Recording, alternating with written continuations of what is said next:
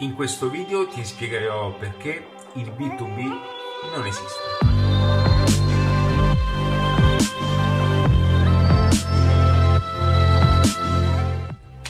Ciao ragazzi, benvenuti in questo video, sono sempre io Ale Fiorenzano e questo video l'ammetto è un po' provocatorio ma lasciami spiegare all'interno di questo video il perché nasce questo video. Io sono Ale, sono fondatore del metodo adattiva.net, mi occupo di marketing, di business, di crescita personale, insomma tutti i pilastri fondamentali per creare il miglior progetto di business. Vedi, perché ho fatto questo titolo? Perché ultimamente vedo, o meglio, non ultimamente, ma vedo spesso eh, in alcune piattaforme l'approccio che si ha verso altre persone.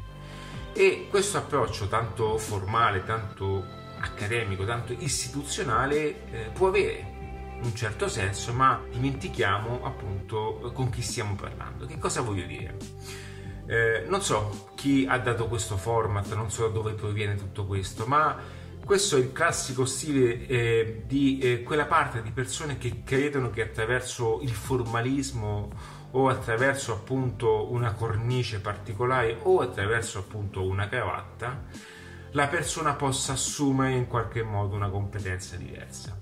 Questa è l'illusione comune in chi crede in tante teorie che sono molto super cazzolate ma che in realtà funzionano molto poco. Non sto dicendo che eh, eventualmente dovessimo comunicare a qualche ente, a qualche istituzione particolare, non bisogna rispettare anche delle metodologie dialettiche e anche un approccio diverso, ok? Ma questo deve avere comunque un senso a quello che appunto sto per dire.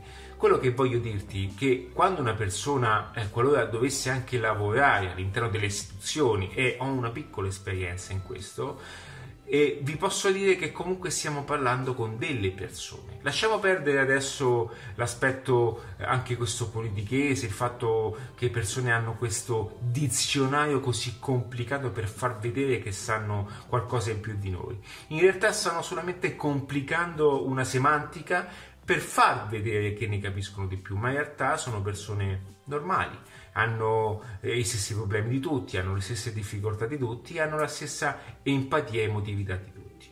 Quindi una vera strategia, se veramente volessi incominciare a fare breccia anche nel B2B, è comprendere che comunque stai parlando con un'altra persona. Vedi, molti mi dicono che io ho un approccio anche un po' diretto, ma questo approccio diretto gran parte delle volte mi ha salvato. Perché? Perché eh, la diversità è comunque parte di una strategia. Il fatto di essere diversi e di non essere come tutti è differenziazione e questo aumenta molte volte anche la percezione della stessa persona.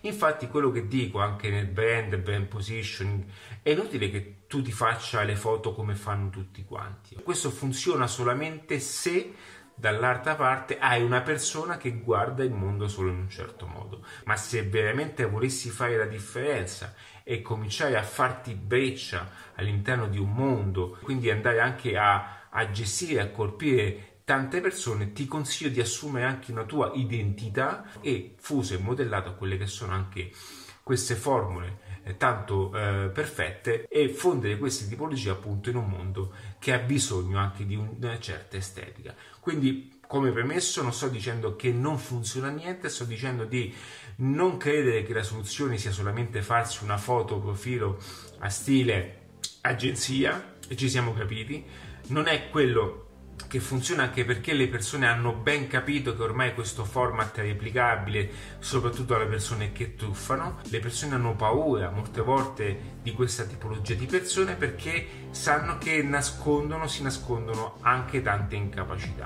Quindi eh, è importante cogliere ciò che funziona veramente, comprendere che dall'altra parte c'è sempre un essere umano e quindi forse un cioccolatino o una frase fatta in un certo modo è molto più potente di una lettera accademica. Ciao ragazzi, in bocca al lupo, fammi sapere cosa ne pensi, già immagino i vari commenti di attacco, ma hai, se hai ben capito questo messaggio, fanne buon uso, in bocca al lupo. Resta attivo e propositivo, mi raccomando.